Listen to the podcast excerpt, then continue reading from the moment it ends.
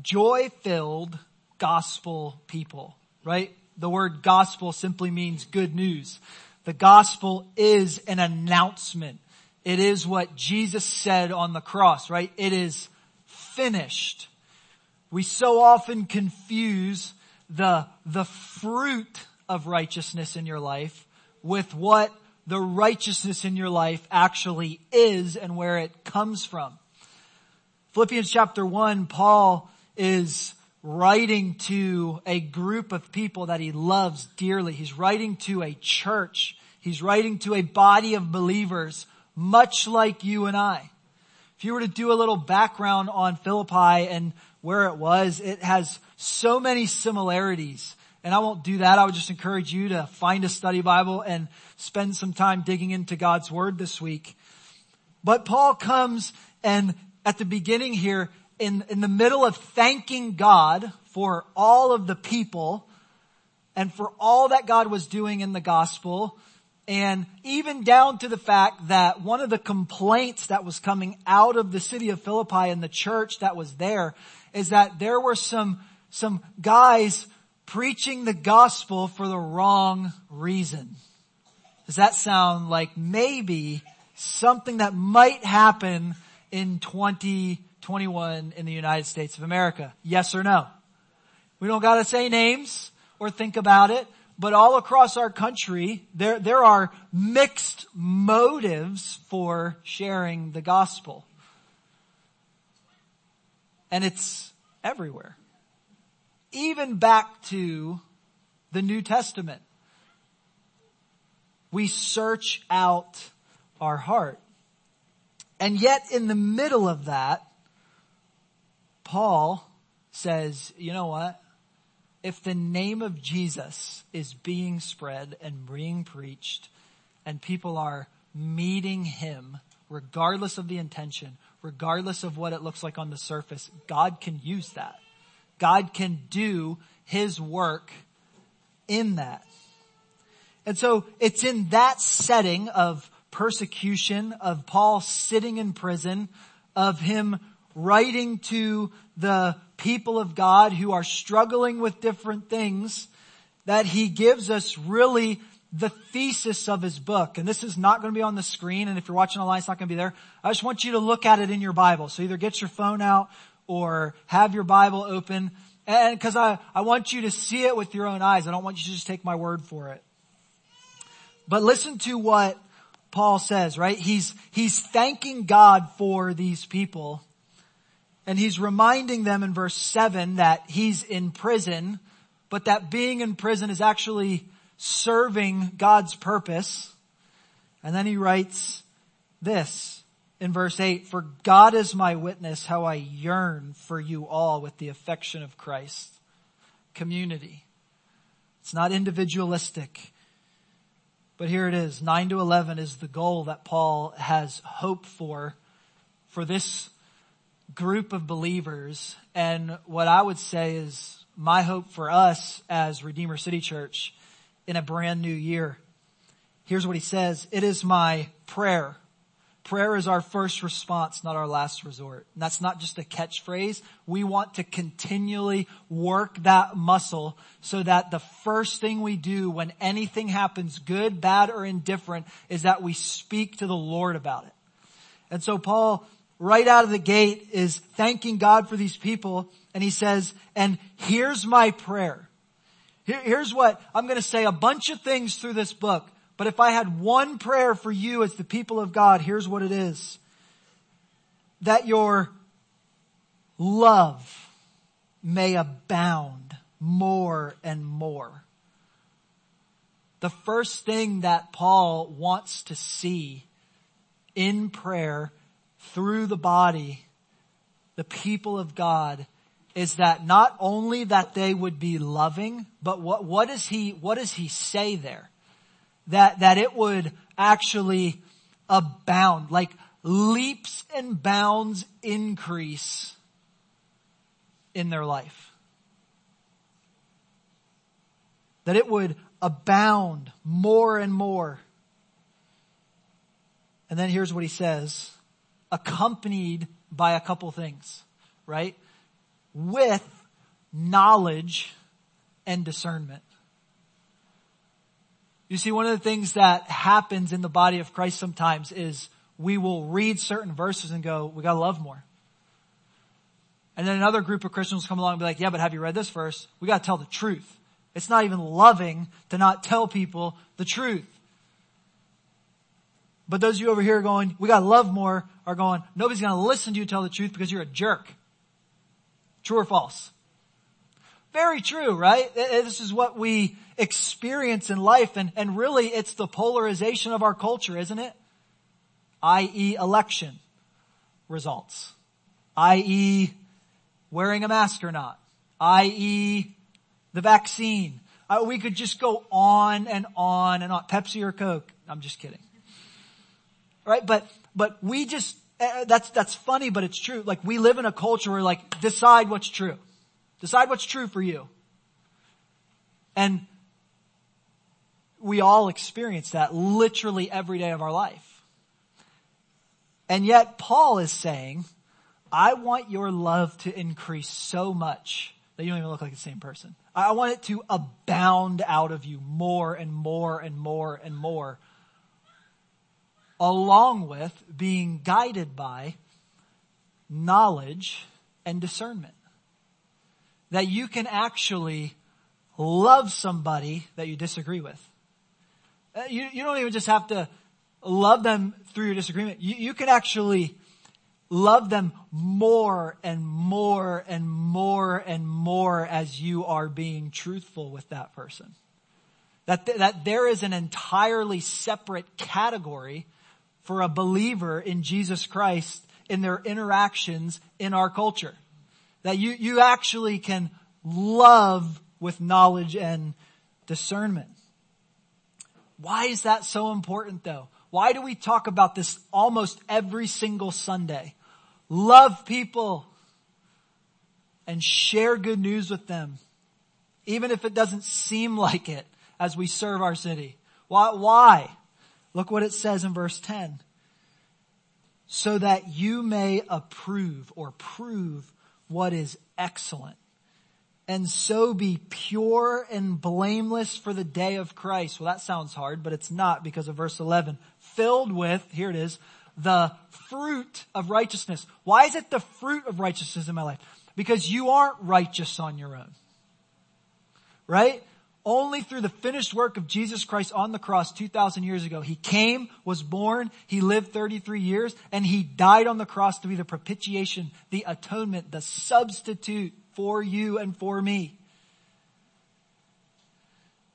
So that there would be this fruit of righteousness that comes from abiding in Him, that comes from connecting into Him intentionally every day of your life, eternally, and then practically the fruit of righteousness that comes through Jesus Christ. Why? To the glory and praise of God. You, wanna, you wanna put a banner over your 2021? Let's make it that. That everything that I do would be filled with the fruit of righteousness to the glory and praise of God.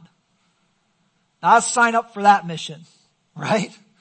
That I can, I can go to work to the glory and praise of God.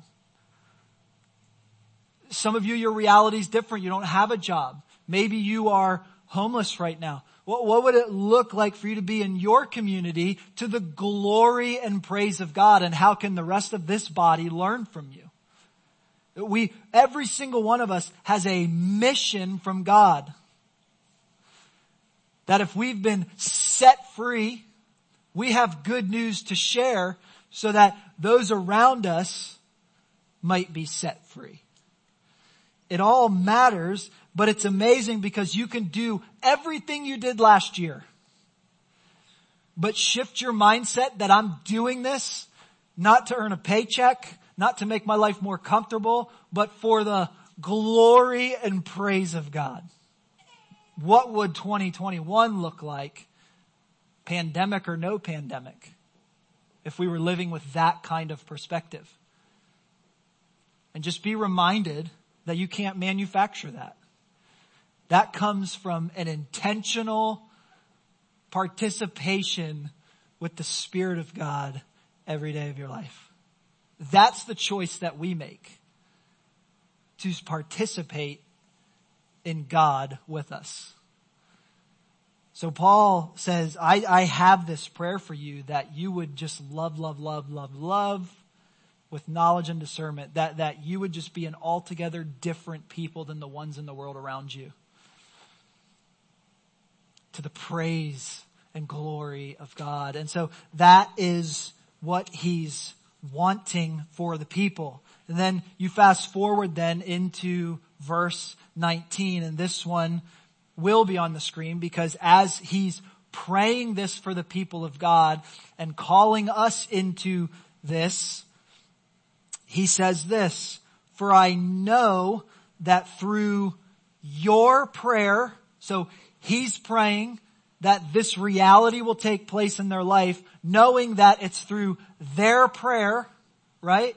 That this 21 days of prayer isn't just a campaign, it's a lifestyle. And if you don't have that lifestyle, we want to invite you into it these next 21 days with us, but it does not end in 21 days. Here's what he says. Cause I know, Paul's saying, I know that your prayers and the help of the Holy Spirit of Jesus Christ, this will turn out for my deliverance. He's saying, you praying and you cooperating with the Spirit of God will produce deliverance. Good news will set people free. He's not just writing that, he's believing that. He's staked his life on it. He's gone to prison for it. And so here in verse 19, we see that, that we, we rejoice in the gospel's work. If you're taking notes, these would be two good things to write down. If you're on the YouVersion Bible app, then they're there with blanks if you want to fill them in. But here's the reality. It'll be on the screen for you. Is that we rejoice in the gospel's work through first the power of prayer. The power of prayer. This is such a given when the body of Christ gathers that you've already tuned it out. It's just, we are just so conditioned prayer. God's people pray. I'm, I'm in. Got it. Move on.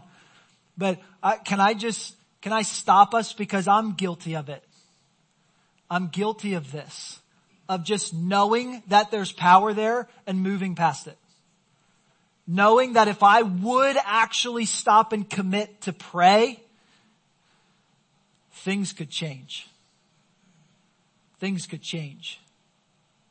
The Bible is chock full of scriptures that talk about how prayer totally disrupts the status quo. And so as you write that down, I, I just don't gloss past it because what he's saying is that I know through your prayers, I'll actually be delivered from my problem. James would say the same thing to the church in Jerusalem, didn't he? that the effective, powerful prayer of a righteous person, which just simply means they're confessing Jesus as Lord and He's given them the righteousness, the fruit of righteousness in their life, that that person, their prayers have great power. It's all over the place. Jesus himself looked at his disciples and said, ask anything in my name and, and it'll happen. Why can he say that? Because you have to ask it in his name. right? You can be like, I need a yacht. Boom, yacht. I knew it. Thank you, Jesus. Well, that's not what he's talking about, right? No, no, he, he may actually have you in the situation you're in suffering because that is to the praise of his glory. Oh, I don't, I don't like that. That wasn't what I had in mind for 2021. but our whole perspective changes if we recognize that my life no matter where I'm at or what I'm doing, is for the praise of His glory. And, and, and if I'll connect to Him, if I'll pray in 2021, everything can be different. Like, like it, it can, it can actually be different. Like not empty promises. Things can change. Why? Why is my prayer so powerful? The second thing he said there is that we rejoice in the gospel's work through the power of our prayer, but also with the participation of the Holy Spirit right? That's the second one that you need to write down because they go together. We, we are rejoicing in the power of our prayer, but only because there's power available to us in the Holy Spirit. And probably so many of you are, are not used to, like I for so long, and even now, we are just not used to walking in the Spirit because we live in a culture that says you can actually pull yourself up and get things done. But wouldn't it be tragic if that was your testimony? That in this life you gained the whole world. That you gained the whole world. But forfeited your soul. That's what Jesus said. He said, what does it gain a man if he, if he, if he gains the whole world? What's it profit a man if he gains the whole world but loses his soul? You could have the best business. You could affect positive change in so many people. You could do all those things. You could gain the whole world. But if you've lost your soul, what's that profit? And it's, it's an arresting thing because it's true. And when the Spirit of God is speaking that to us, we feel it. And so we rejoice in the gospel's work. We have, we have incredible joy because we know the power of prayer and the power of the Holy Spirit. That it's real. That it's moving. And I think that that reality changes our perspective in three specific ways that I want to give you from Philippians chapter 1.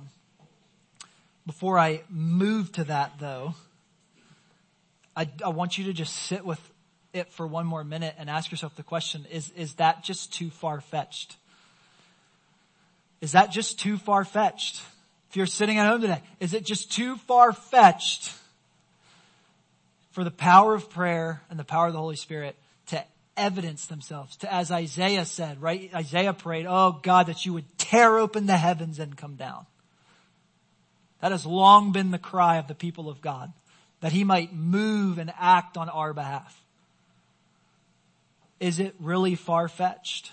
You see, because we, we live in like an Acts 17 context, don't we? That's the story where the apostle Paul, the same guy who writes this letter to his friends in Philippi, is standing in Athens at the center of economic religious prosperity.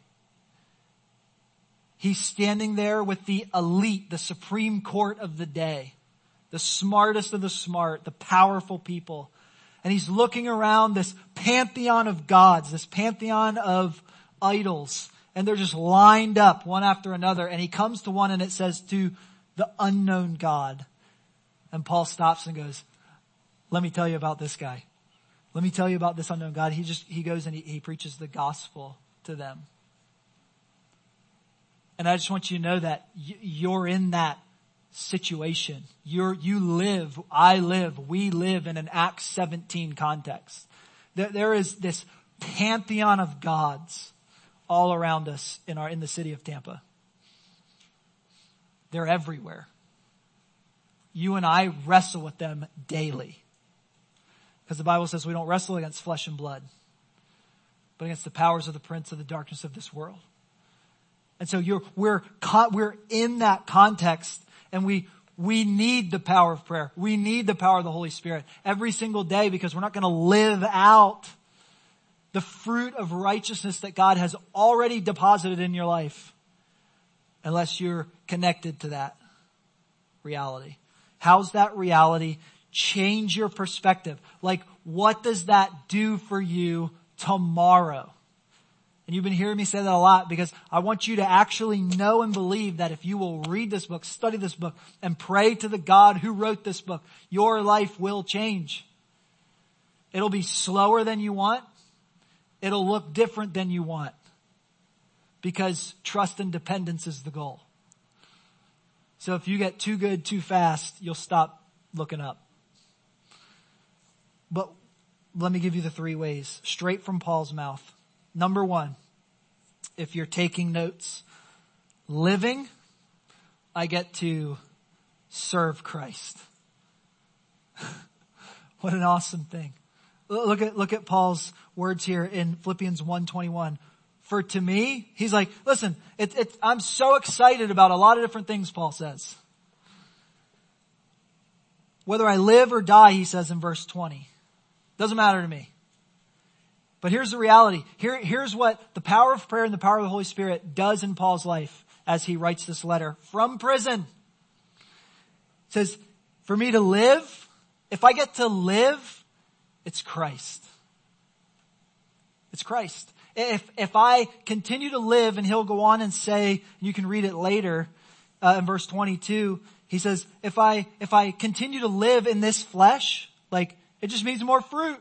So I'm just to keep doing what I'm doing. I'm to keep sharing the gospel. I'm to keep praying.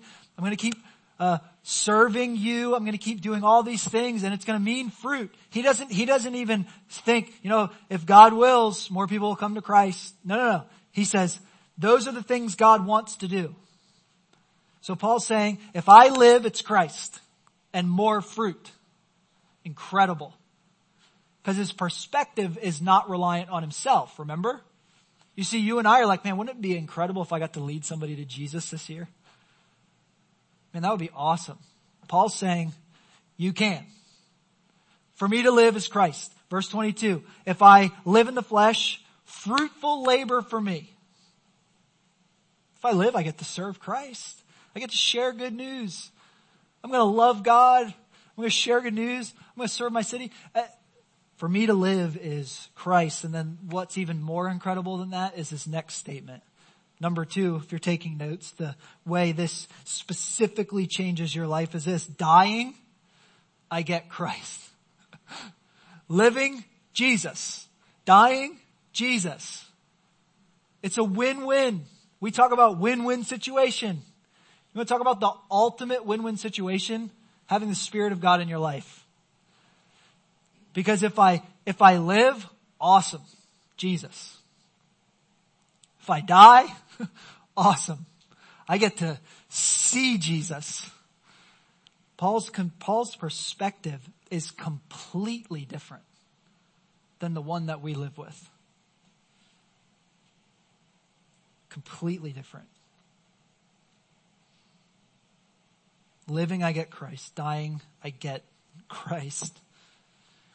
Because in verse 27 and 28, if you want to write this down, it's because we become gospel minded believers. That's not on the screen, but I want you to write that down because that's the fruit of righteousness in your life. If, if I can actually live in such a way that if I live, Jesus. if I die, Jesus. If, i if I live that way, it's because I, I am becoming actually a gospel-minded believer. We, we, in the, in the pastor world, we throw around these terms like gospel-centered. And it's like a fancy way of saying, if I live, Jesus. If I die, Jesus. But it's one thing to have a good statement. It's a totally different thing for that to specifically change your perspective tomorrow. That, that it would shape and alter the decisions you make tomorrow because God is actually present in your life. It's a game changer. If, if, if we'll lean into that. So living, I get Christ. Dying, I get Christ. I, I'm becoming this gospel minded person where Jesus is actually in my life. But here's where the rubber meets the road because all of that sounds awesome. And I'm doing my best to sell it to you like I'm really excited about it because I am. But this is where the rubber meets the road is number three. What Paul's going to say to us is this. If those are true, we engage in the privilege of suffering for Christ. Yeah. Woo! Yeah, that one. Remember though, Paul's sitting in prison, which is not like our prisons. You can find pictures of what a prison looked like in Philippi, and it was likely at the bottom of a hill where sewage would run. Smelly, dirty, Maybe you get to eat, maybe you don't. You're definitely chained to something. And Paul's writing these words in verse 29 and 30. Think about the language here. Verse 29. For it has been what? What's it say? Granted to you. I said it's a privilege because that's what Paul says as he's sitting in prison. It has been granted to you that for the sake of Christ that you should not only believe, that's the one we talk about all the time, that you should not only believe in him, but you also have been granted this privilege to suffer, to suffer for his sake. In 2021, that probably won't look like you being beaten to death, but it might look like you having lose, uh, might look like you losing friends. It might look like you losing a job. It might look like you being embarrassed at Armature Works with your Bible. It might look like you being, and you fill in the blank with whatever it is. Chances are you, you know exactly what I'm talking about. The places that you're compromising being a Christian. I get the privilege to engage in the suffering for Christ. Verse 30, Paul just says, engage in the same conflict that you saw I had and now hear that I still have.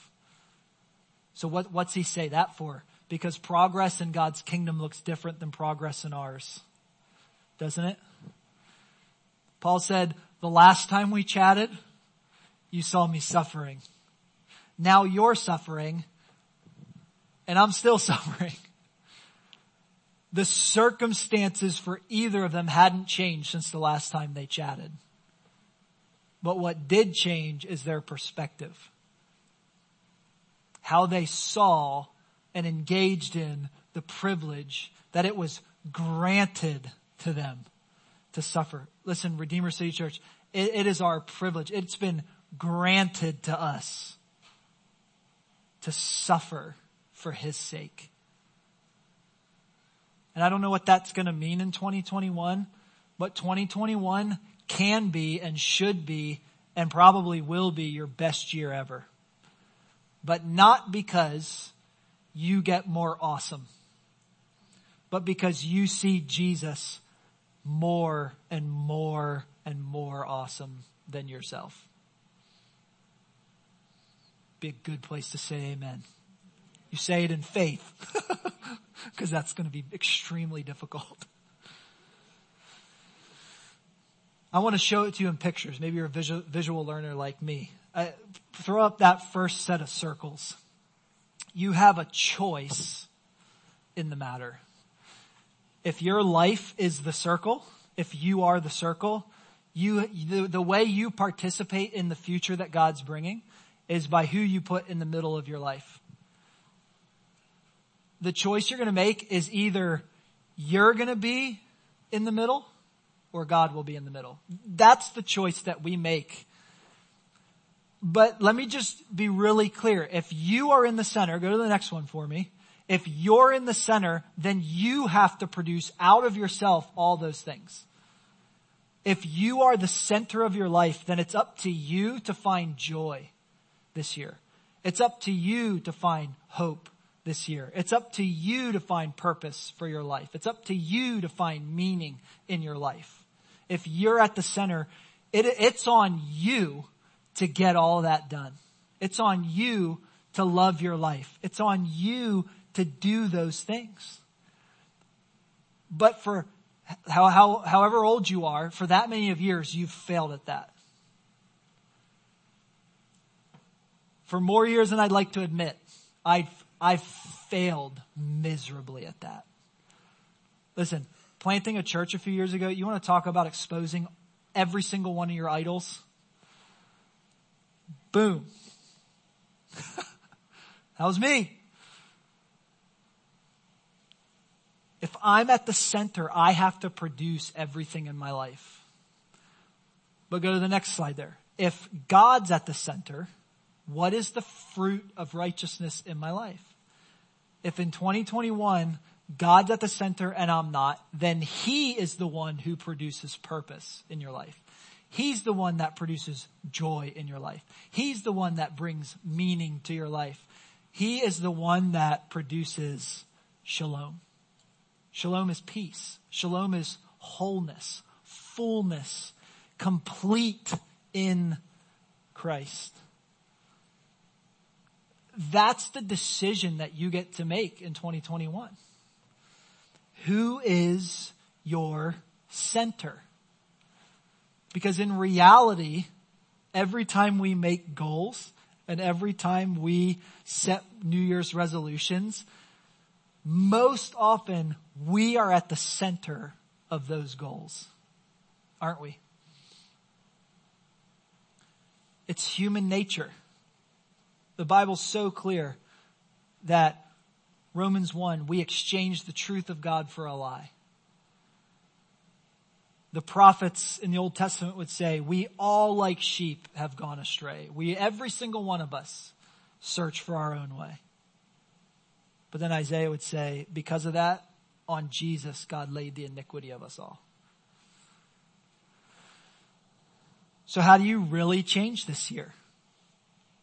How do you really change? What, what does it look like? What, what kind of resolutions do I need to set to rejoice in the power of prayer and the power of the Holy Spirit, shifting my perspective to where living is Christ, dying is Christ. what can I do right now in 2021, the first weekend of 2021? What kind of resolutions can I make? I normally don't make resolutions, but I want to give you seven. These are not on the screen. So if you want to write these down, I'll try to go slow. If you miss them, they'll be on the YouTube channel. All right. 2021, seven New Year's resolutions. Number one, become a member of a healthy church. Don't just attend. Put your skin in the game. Become a member. And if, if, if, if this isn't the one, fine find one. Find a healthy, Bible teaching, Bible believing, not worried about themselves group of people who are in their city on mission every day of the week, not just on Sunday. Become a member of a healthy church because that is, according to the Bible, your family and your actual body. Like you need to take ownership in that place because I'll tell you right now, if you ripped my elbow off, I would know about it. And I wouldn't like it. And I'd want my elbow back right now. Like that's what Jesus says. Like you are the body of Christ. So this idea that you can just bounce around and do your thing, that's not what God had in mind. Become a member of a healthy church. Number two, get up 30 minutes earlier. Duh. Some of you already do this, but many of us do not. get up 30 minutes earlier. Why? So that number three, you can start every single day in the Bible. The Bible says seek what? First the kingdom of God and his righteousness and everything else will be added to you. So I actually think giving God the first of your year in 21 days of prayer, giving God the first of your day, even if it's one minute, two minutes, shifts, changes your perspective. Have a plan. Do what you'll actually sustain. Don't wake up tomorrow and be like, I'm going to read 10 chapters of the Bible. I'm going to do it every day. I'm going to knock this out in two months. You're not going to sustain that. But what if you had a verse come to you first in the morning every single day of 2021 and you read it and you prayed. Start every day in the Bible. Number four, start a prayer list. One of the funnest things about 2020 for me was looking back in one of my older Bibles about when I was dreaming about planting a church. And one of the things that, and there was a bunch of things that God's answered and I've been able to record those dates, which is one of the beauties of that is recording the dates of when he answers, when he shows up. It's faith building. But one of those was I knew that pastoring a church in Tampa Heights, we would need pastors here that don't look like me. And I didn't know where they were going to come from. I didn't know where the resources were going to come from. I didn't know where the relationships were going to come from. And yet when I wrote that in my Bible six years ago, there was a guy named Jerome who met a guy named Zach and Zach challenged him. I think you could be in ministry. I think you need to be an elder in the church. I think you need to do all these things. And I think Jerome was like, eh, maybe not.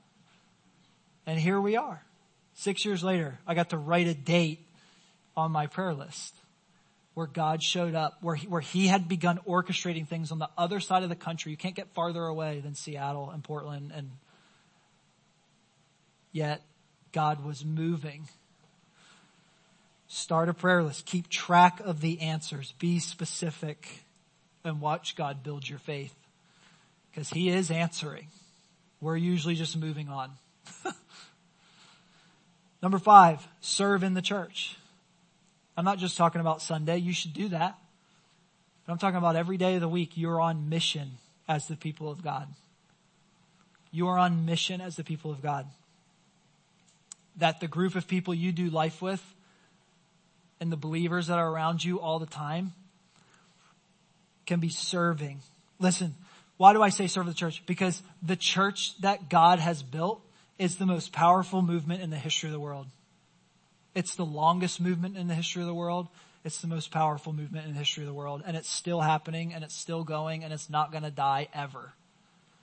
So if you want to hitch your life to a great cause, hitch the one that Jesus died for and rose from the dead for. That's a good cause. Number six, join a city group. Camden already talked about that, but listen, one of the things that'll help you is to start replacing some of the toxic influence in your life with believers. With people who love Jesus. Not that you never go spend time with other people, but that the main influence, the people that are shaping you are the people of God. It's very important. And then number seven, start being generous. Start being generous. Whether it be to church, if you're already doing that, find people. Start being generous with your time, with your money, with all those things. Seek first the kingdom of God and all these other things will be added to you. God has designed things this way because he's the creator. And so when he lays that out for us and we live by that, everything changes.